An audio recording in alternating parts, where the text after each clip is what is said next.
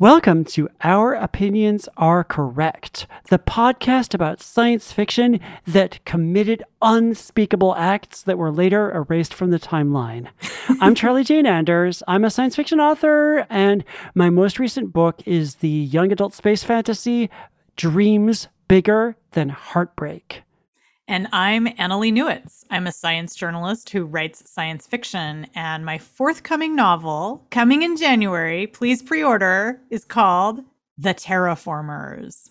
Ooh, I can't wait for that book. It's so amazing. Y'all are going to just, you're all in I for a can't treat. wait for it to be out there. Yay. Okay, so today we're going to be talking about sweet weird, which is a genre term I came up with recently that describes stories in which everything is as strange as a hundred razor blade mongooses.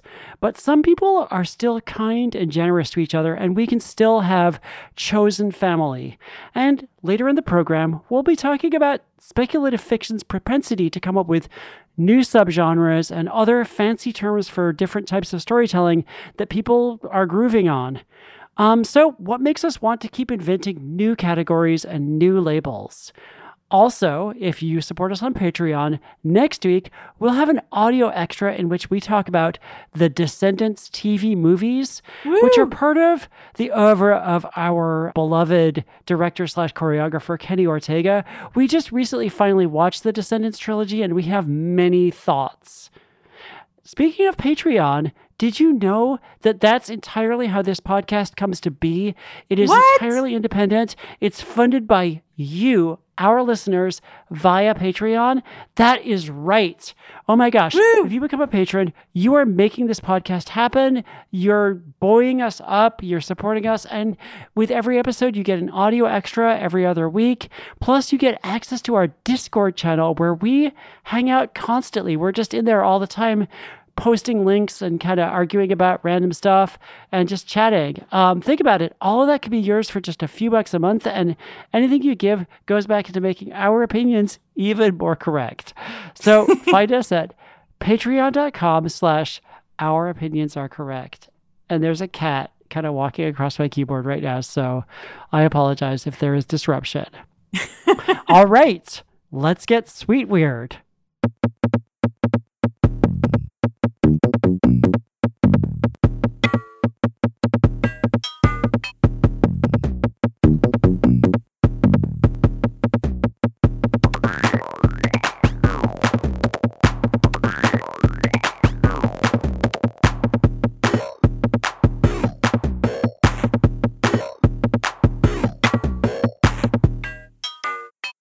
All right. So, just like let's get straight to the info dump. Tell us what Sweet Weird is and where it came from and why. Okay, so this started and as a- when. Sorry. and whomst and wherefore and whereupon and okay, I'm whither. so good. This is what I need. All right. So, okay you may continue. We're already getting very quirky which i feel is appropriate for this this episode. So basically this started as a throwaway comment in my writing advice book never say you can't survive which is mostly about other stuff. But in one chapter i was talking about how weirdness can be a comfort and a solace in a time when everybody is trying to pretend that a totally bongo pants world makes sense. And I mentioned that I was seeing a lot of stories that were strange as all get out, but still featured warmth and kindness, whereas you might have expected weird storytelling to be kind of misanthropic and dark, like nothing makes any sense, so let's just be horrible. It's like, okay, it's like the difference between two TV shows that Mike McMahan worked on Rick and Morty, which is a brilliantly weird show with a very bleak, kind of misanthropic sensibility. Yeah. And then Mike McMahan also did Star Trek Lower Decks, and it's every bit as strange, but it features characters who have hearts of gold and really care about each other a lot. It has a very different kind of vibe than Rick and Morty, even though they share a lot of the same real estate. So after the book came out, people kind of asked me about that throwaway reference to Sweet Weird. And meanwhile, I was seeing more and more examples of it in pop culture. And, you know, the young adult trilogy that I'm just finishing up writing feels very sweet weird to me because it's extremely bizarre. But there's also a chosen family who are there for each other all the time. And a lot of the kind of emotional content is people taking care of each other and supporting each other. Yeah, right now I am really appreciating stories about people being kind to each other. I think it's that, you know, when the world feels really scary and precarious, we just want stories that remind us of our connections to each other. And this is why, for example, you know, in the 1930s, we see a ton of screwball comedies and silly musicals. You know, people were really suffering. It was the Great Depression. There was a lot of political change. The rise of fascism was going on all over Europe. And people just wanted escape. And I think, you know, we're kind of back there. Like over the past few years, we're dealing with all kinds of precarity, political instability, pandemics, economic disasters, climate change disasters. And we're seeing something emerge that is similar to what happened in the 30s, except now we have these sort of gentle romances and comedies and adventures with chosen families. Right. And I was just reading a whole kind of, I've read actually several think pieces in the past week about like how disco is back because, you know, we want Thank that God. kind of happy vibe and that kind of like friendly, like shininess that is, you know, we had a lot of angst and there's plenty of reasons for angst in the real world. Um, and, you know, I know a lot of people who are, for example, gravitating towards something like Ted Lasso, which explicitly bills itself as a show about capital K kindness. Like if you go to Apple TV, their big landing page says kindness is back. But, you know, Ted Lasso mostly takes place in a very cozy, normcore version of the UK, in spite of the occasional weird experiment like the Coach Beard episode. And, you know, as I said, Right now, we're living through a time when the world is a literal trash fire, and authority figures are spouting actual nonsense. And part of how why they're doing that is to say, I can say nonsense and things that literally make no sense, and you can't question me because I'm so powerful. And cruelty is kind of an organizing principle on which our organizations, our institutions are working. So if I'm going to consume a story about people being kind and supportive and helping each other, I'd way rather see it take place in a world that is kind of surreal and logaraic. I'd be way more into Ted Lasso as a show if it occasionally rained eggplants with teeth in the middle of a soccer match. That's totally season three of Ted Lasso, by the way, eggplants with teeth. So, what are some examples of sweet, weird storytelling other than Ted Lasso? Yeah, I mean, I I totally want to see that episode of Ted Lasso. So I'd say a big example that I've been thinking about a lot lately is the movie Everything Everywhere All at Once, which is a gloriously off-kilter story full of just wacky stuff, but it still made me cry my face off with its warm, friendly vibe about a family working some stuff out. It's a very kind of intimate kind of happy, not happy, but it's a very intimate kind of like heartfelt story. Yeah. Um, I also feel like the Guardians of the Galaxy movies have a real family feeling, and I'd also, with some caveats, include James Gunn's recent Peacemaker TV show. There's also a ton of animated TV shows, and I'll just list a couple: Adventure Time, Steven Universe, Summer Camp Island, The Owl House. I guess that's four, not a couple. I'd also say that you know, Our Flag Means Death is both weird and and very sweet, and The Good Place also gets incredibly like just banana pants, but is also has this sweetness to it. And in books, I'd mentioned, you know, Becky Chambers' Robot Monk books for sure, along with Ryka Aoki's The Light from Uncommon Stars. And a lot of people, when we were talking about this online, a lot of people mentioned books by TJ Klune, Sarah Gailey, and Ursula Vernon. I'm just literally just scratching the surface here. There's so much more. Yeah, I love that your list includes stories that are fantasy and science fiction, but also Our Flag Means Death, which is, I mean, it's heightened, but it's not directly fantasy. There's nothing that happens that directly defies the laws of physics. And, you know, Taika Waititi, who stars in Our Flag Means Death, he's also created two sweet, weird shows um, What We Do in the Shadows, which is about dorky vampires and the offspring of Van Helsing, who is a vampire hunter, who's also quite delightful and sweet, um, even though he has to kill vampires. And then there's also the spin off from What We Do in the Shadows, Wellington Paranormal, um, which is another adorable, sweet, weird show about small town cops in Wellington, New Zealand, who are kind of going after various paranormal events, but they're very bumbling and kind of gentle and, you know, not really, they're trying to do their jobs as best they can. But I'd also add that there's a whole tranche of stories that fit into Sweet Weird that are not realistic, but they take place in the real world, um, especially romances. So there's the romantic comedies like the show Heartstopper, which is based on an incredible comic book the movie Crush, which we just watched, both of which are kind of foregrounding queer romance, but also have very cute straight romances in them too. There's also the show Starstruck about a woman who accidentally starts dating a movie star, but she doesn't realize it because she doesn't watch action movies. That's like a very fairy tale premise. Like, I mm-hmm. accidentally started dating the prince, you know? Um, it has like shades of Crazy Rich Asians um, in it, but it's much goofier. Um, like, Crazy Rich Asians is just like I'd say straight up kind of rom com, whereas mm-hmm. um, Starstruck is weird. Like the main character is a goofball, mm-hmm. and so the question is really like, is Sweet Weird kind of a know it when you see it thing, or is there sort of a pattern? I would say it's definitely an aesthetic or a vibe as much as anything else, and it's just, and you know, I don't really want to like set boundaries about what can and cannot be considered sweet weird. I feel like it's just people can decide for themselves what to label how. And, you know, I would say is like, is off the wall stuff happening? And are the main characters still sh- showing kindness to each other? Um, you know, so it's a label that might fit if those two. The answer to both of those questions is yes. And you know, yeah. I when I when I sort of coined this term, I wanted to talk about just some of my favorite stories that I've been loving recently, and also a way to think about these books that I've been working on. And I have been happy that others seem to have been embracing it so far. Like M.R. Carey, aka Mike Carey, one of my favorite writers, uh, said on Twitter that he considers the thing that he's working on right now to be sweet weird, and that was a happy thing for me because, like I said, I love his work.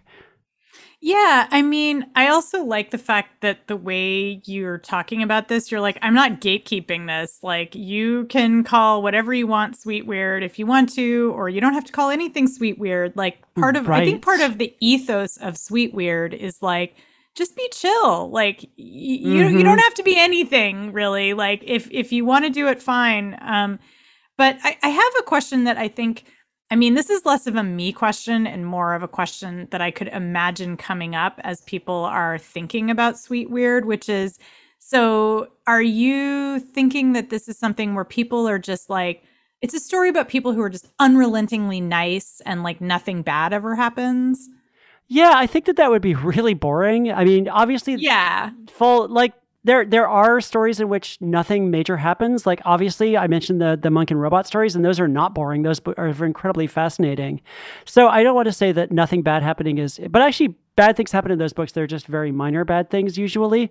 Yeah. Uh, I think that you know, I personally like a story where really bad things happen and people have to deal with it. And it's often an occasion for people to kind of take care of each other. So I mentioned earlier, I mentioned Steven Universe, a show which features, you know, mass murder on an almost unimaginable scale and body horror and some major, major trauma, which as the show goes on, it gets deeper and deeper into that trauma. And I think most of the other examples I brought up do include some events that might be considered war crimes or major atrocities. And, you know, my own young adult book are just chock full of horror, including some really intense body horror. So I think that that's kind of where the weird part of Sweet Weird comes in. Shit gets really awful sometimes, and it's senseless. And that's why it's weird in a sense, is that senselessly terrible things are happening, and the only thing we have to hold on to is each other. Yeah, I mean, it's sort of what we were talking about um, at the beginning of the episode about wanting, you know, stories that are kind of a balm or an escape. But the thing about escapism is that I don't think it really works unless the story also gives you a really strong sense of what you're escaping from. You can't really have a story that's escapist and healing without you know, significantly exploring the thing that's making your characters really upset or the thing that's making your readers mm-hmm. upset. Um, and so I think a story which was unrelentingly nice. I can't even imagine what that would be. Like maybe Mr. Rogers or something like that. Um, like a one of the fantasies where he kind of goes into the the fantasy realm and Mr. Rogers and the little train. I always think that that's very dystopian. Like they're just trapped in this realm under this like dictatorship of King Friday. Anyway, sorry, go on. Yeah, I mean, so maybe that's not. I think that's unintentionally dystopian, perhaps.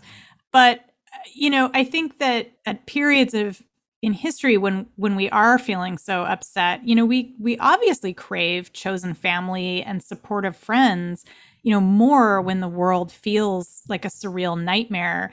And I think that's why romance is a big part of the sweet weird aesthetic.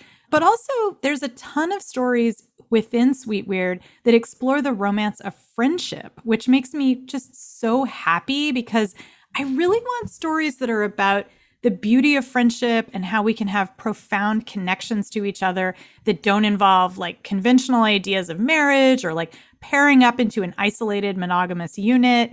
And I especially think that this is important right now because, as you said, like Sweet Weird is an antidote to a world that feels chaos and bonkers and random, as opposed to a world, say, where everything feels like too orderly and too clamped down. And friendship is a way to kind of make sense of things. It's like, okay, I know who my friends are.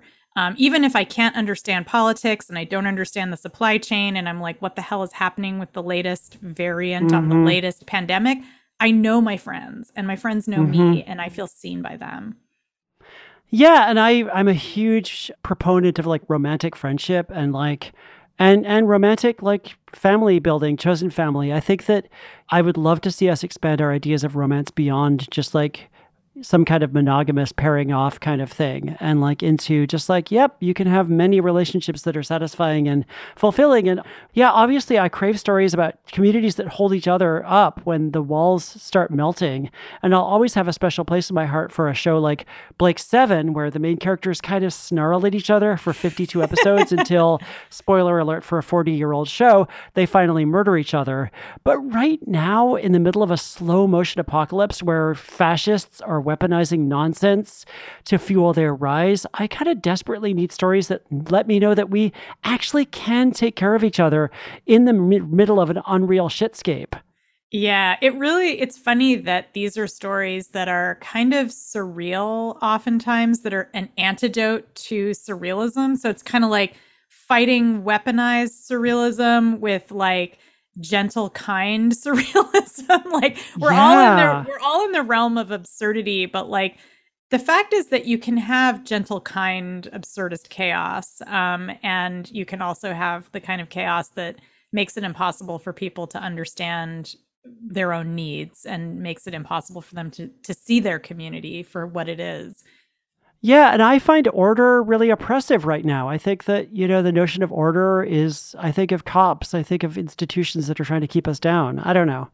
Yeah. I mean, I think there's order and then there's structure. Um, and, you know, structure can be very nice, but order is not always order is not always the best way to impose structure i guess um now now i've gotten into like deep abstraction so are you just going to write nothing but sweet weird from now on no, I don't think so. I mean, my next adult novel, which I'm halfway through writing, is currently not looking particularly sweet weird, although it's still cooking. A lot could change. I'm not even only consuming Sweet Weird right now. I mean, you know, I've been I've been catching up on The Umbrella Academy, which I don't think fits into the Sweet Weird label, although there are sweet moments here and there.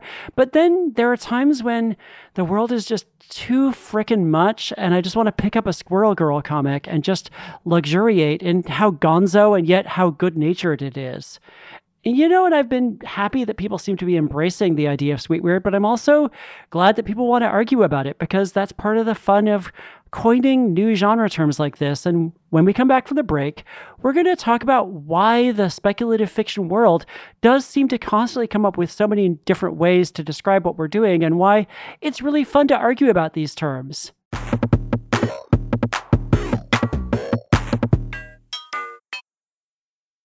Today, we want to recommend a podcast called Curious State, hosted by Doug Frazier. If you love asking weird questions and finding magical nuggets of knowledge, you'll like this podcast. Every week, Doug asks a question like Could we have domesticated a T Rex? How does cyanide kill you? Or what is reality TV doing to us? With help from authors, experts, and various other people, Doug endeavors to answer it in 20 minutes or less. You can listen to Curious State on Apple Podcasts, Spotify, and anywhere else you get your podcasts.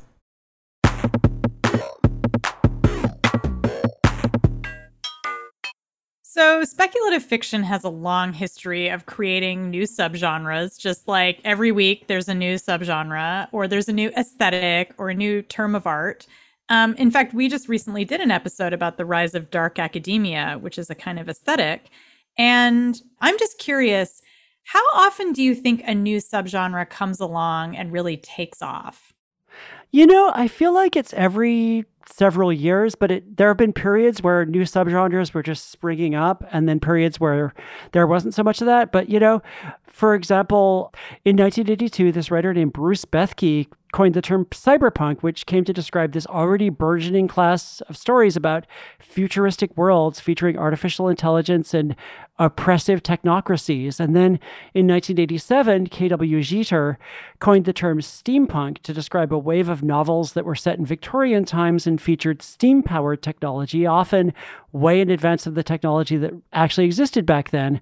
And, you know, one thing that I was thinking about the other day is the term paranormal romance, mm. which was hmm. coined in the 1990s, but it really took off in the early 2000s, according to this research paper I found. And it ended up becoming a huge genre in publishing. And I think it was also describing a set of stories that had been existing for a long time before that.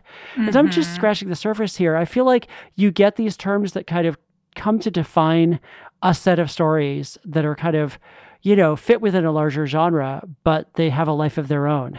And then there are subgenres that kind of spring up without anybody really kind of proclaiming it one day. Like I'd say that at this point, blue collar space opera is a subgenre. It's inspired by oh, the yeah. movie Alien, but also sparked by recent stuff like the Expanse books and TV series. And I've lost count of how many novels, shows, movies, and comics I've seen recently about working stiffs in space, but I could not tell you for the life of me who coined the term blue collar space opera. Yeah.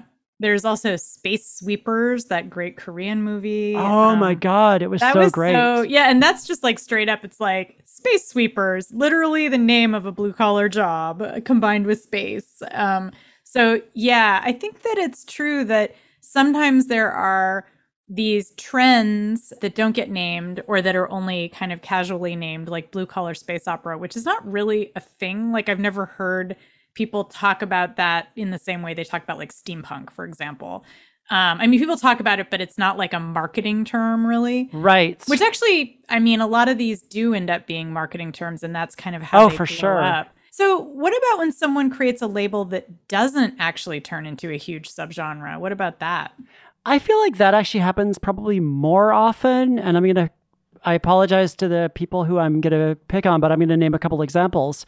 You know, after cyberpunk became a big thing, one of the founders of cyberpunk, Bruce Sterling, helped to create another kind of notion called slipstream. Bruce Sterling wrote this amazing slipstream manifesto, which I was personally just massively influenced by as a baby writer. It just changed my life. So in that sense, and I think it changed a lot of other people's lives. So it, it was, was hugely huge. influential. I mean, I was I was in grad school when it came out studying English literature and people were talking about it there too. Like in an English department, people were like, "Oh yes, the Slipstream Manifesto, very important." Mm-hmm. So yeah. And Slipstream was this attempt to put a more genre-bending strangeness into speculative fiction and kind of merge it with experimental literary writing, which is all extremely my jam. And you know, I, again, it was hugely influential, and there have been some Slipstream anthologies uh, and some journals which I cherish my copies of. But at the same time, I've never seen publishers being like, this book is slipstream in the way that yeah. they might be like, this book is steampunk. I don't feel like it's become a term that's kind of crossed over into being like a marketing term or into being something that like people will affirmatively like label a book that in order to kind of get you to read it.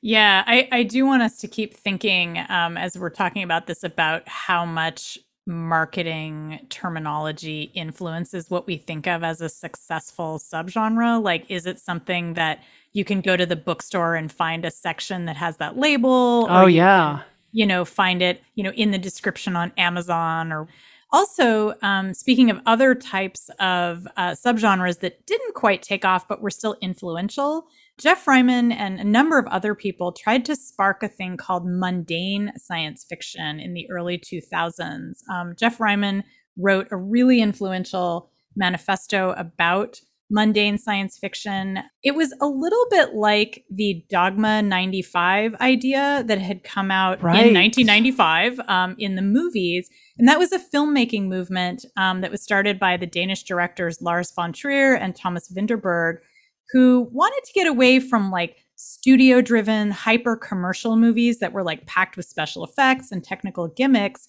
and the idea was they would shoot on location, there'd be no filters, everything would take place in real time. It was really hard to do. There were only a few Dogma 95 movies, and even they kind of broke some of their own rules. And this kind of is what happened with mundane science fiction, too, which is mundane science fiction's goal was to stick to realism and plausibility. So that meant like no faster than light travel, no teleportation, no aliens, no mind uploads, and that kind of thing. Like anything that seemed implausible based on contemporary technology couldn't really be part of mundane science fiction.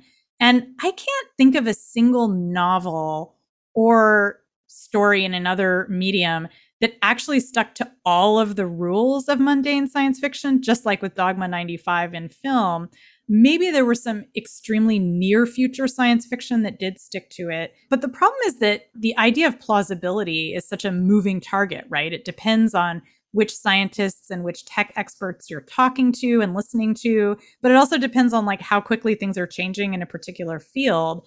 So as a result, mundane science fiction became one of those subgenres or maybe aesthetics that existed as an aspiration and an inspiration, but it was just really hard to do in practice. So that's one thing that can happen to a subgenre is that people really like the idea, but it's such a rigid framework that you can't really impose it on more than a few stories. Yeah, and I think that that is one pitfall, and that is one reason why you don't want to like. It's hard to be prescriptive or hard to be like mm-hmm. overly like rule based when you're coming up with these things. Cyberpunk and steampunk are both kind of like this is a vibe, and you know, do what you want with it, kind of a little yeah, bit. Yeah, it's very loosey goosey. It's like, okay, does it have like computers in your head and some corporations? All right, great. right, kind of, yeah. And you know, we could be here for ages listing all of the kind of terms and subgenres and aesthetics and things that have come out in the last few decades. Uh, it feels like every day there are more genre terms popping up. I'm personally super excited about the idea of hope punk, uh, which is a term coined by Alexandra Rowland. And we did an episode about it a while ago. And I think, you know, hope, I see people talking about hope punk all the time. Mm-hmm. I don't know if mm-hmm. it's going to get to the, where it's too soon to know if it's going to get to the point of like being up there with cyberpunk and steampunk and other the other the other punks but it's it's this term that you know it's definitely gotten a lot of currency and it's it's a very helpful term for talking about a particular kind of story i'm excited that we're just we're still coining a lot of new terms yeah me too so why do we like creating new terminology so much? I was I was recently on an episode of Tom Merritt's podcast called A Word and we were talking about the word category and why why people who are fans of science fiction like love categorizing things um, and love coming up with terms for like different types of fandom and and it was you know, we came up with a lot of possibilities, and I'm wondering, like, why do you think that this keeps happening? Yeah, I mean, I think that it's just it's fun. I mean, it's like when I was 18 and I had this terrible job. Answer. it's fun. I mean, yeah, yeah it, that's that's my answer. When I was 18, I had this terrible job in a warehouse where they made the mistake of giving me a label gun, and I just went around putting whimsical labels on everything, and that was like the one thing that got me through my long days in this warehouse stacking boxes. I feel like it comes out of two extremely virtuous impulses. You either love a particular type of story and want to be able to talk about why and how we love it, or you're feeling as though there's a kind of storytelling that I crave and I'm not seeing enough of it. And so I'm going to invent a term that describes what I wish I was seeing more of. And it can be a mixture of those two things. I love a particular type of writing that I'm already seeing some of. And I if I group it together and kind of like label it, maybe, you know, I can get to see more of it. Yeah, I also think that I, I, mean, and this is something I talked about with Tom Merritt was like it is also a form of gatekeeping too. It's like a way of saying like, oh yeah, these are my, you know, like these are my people, and like don't get your narrative like in our narrative because we don't want you to bring in what we consider to be fantasy into what we consider to be science fiction or whatever silly debate right. people are having there is often, especially in very old school entrenched um, fandoms, there is this ancient debate between fantasy and science fiction. Um, and, you know, in the last 20 years, I feel like almost everyone who loves speculative fiction knows that fantasy and science fiction are like really the same thing um, and that the line between them is pretty arbitrary. Um, and that moving the line around is where you get um, great new stories from. I, I was also going to say that a lot of these new terms now um, are coming out of fan fiction communities that are using different hashtags and categories. And that impulse has carried over into the rest of the writing world, especially because tons of, of commercial writers are now coming out of fandom.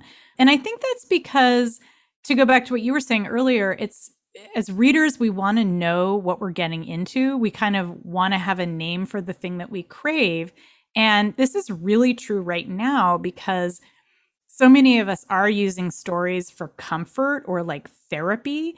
And you don't want to invest hours in a book or a TV show and then discover that it's like all about how people you love are garbage. If like what you want to believe is that your friends are good. and then the story's like, surprise, right. they're garbage, which is like a perfectly legitimate story and also true. Like friends can turn out to be garbage. But like if I'm looking for something that will make me feel better. I don't want to like suddenly discover, you know, like hashtag all friends are garbage. Or I don't want like a story that I entered into thinking it was going to be sweet weird, like suddenly going all edge lord and like, you know, just like everyone torturing each other. So sometimes these kinds of labels are like like whatever the opposite of a trigger warning would be. They're right. like, uh, you know what I mean? They're like, oh, you can expect this nice thing to happen or this this desired thing to happen. Whereas like a trigger warning is like, by the way, this thing that you don't like might be in here. Yes, I have been spending a lot of time on Tumblr again lately, which feels like I've stepped through a time warp. But uh, I feel as though there's just a kind of self awareness that comes from uh, out of online fandoms that is just it's delightful, and it goes along with being hyper aware of certain tropes in fiction and wanting to see those tropes executed well. And often these terms like sweet weird or cyberpunk or you know whatever nose flute are just baskets of tropes. And i really do think that part of the fun, and I'm going to keep saying it's fun, part of the fun of coining these terms is getting to argue about them in a hopefully friendly, constructive way. I was being tongue in cheek when I chose to call my sweet weird essay a manifesto, which was maybe me kind of overreaching a little bit, but I was definitely thinking of things like Bruce Sterling writing his Slipstream manifesto, which blew the top off of young Charlie Jane's head, or Geoff Ryman writing his mundane science fiction manifesto. And I, I feel like this is one of the things that gives speculative fiction its speculative frisson the fact that we're constantly coining and reinventing and debating all of these labels. Yeah, I mean, it is really fun to debate this stuff. It ultimately makes us more savvy, you know, readers and audiences. Um, we we kind of know what we like, but we also can engage really fully with these stories, and especially because fanfic is all about not just engaging with a story by like consuming it and then walking away. It's like, no, you take in the story and then you make the story your own and you continue mm-hmm. the story. You pick up on threads in the story. You might actually take a story that's like a straight up edge lord story and be like, oh, I'm actually going to have like a little um, side quest that turns sweet weird and take these two characters who normally um, would just only fight with each other and kidnap each other and like torment each other and be like, actually, they're secretly boyfriends. And like, this is the fun time when they both went to the magical lake together. And like, you know, mm-hmm. only like soft things live at the lake. And like, they just kissed a lot. And like, and then they went back to like murder and stuff like that, whatever. But like, you know, there, there's this real joy in um, being able to to tease apart a story that you like and, mm-hmm. and reclaim it.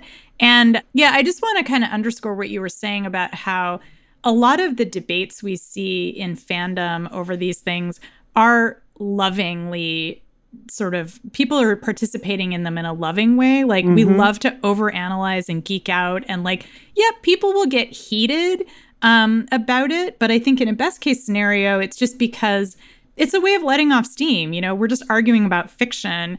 And then I do think that, yes, sometimes these kinds of debates can get toxic and can become really cruel. And that's not what we're talking about here. We're not talking about like bad things that happen in fandom. We're talking about like the fun part of just like, okay, I have identified 60 different aesthetics and like here's what they are. Okay. And like vaporwave is over here and like dark academia is over here. And then there's like dark goblin academia and like mm. vapor academia. like um, you know, whatever, right? Um, I, actually vaporwave academia would be amazing. Like I'd love to see that. I want anyway, it. I crave that. I know, like hashtag vaporwave academia. So yeah, I think I think that this is the joy of fandom is like categorizing. Yeah, and I think it's it's a positive impulse. It's part of how we make things our own, and it's part of what made me a bigger fan. Like when I first discovered people arguing about stuff on Usenet and on you know various message boards, and just you know getting to see people just hashing out their opinions about stuff, it just made me love the things I loved in a different way. And I think it's important not to take any of this too seriously. I think it's, you yes. know, like none of this is is like brain surgery or rocket science or whatever. It only gets bad if we start shaming people for liking what they like or for coloring outside the lines. And, you know, genres, subgenres, and other labels are meant to be descriptive, not prescriptive. And it would suck if someone was like, ah, it's not a cyberpunk story because nobody is wearing reflective sunglasses or whatever.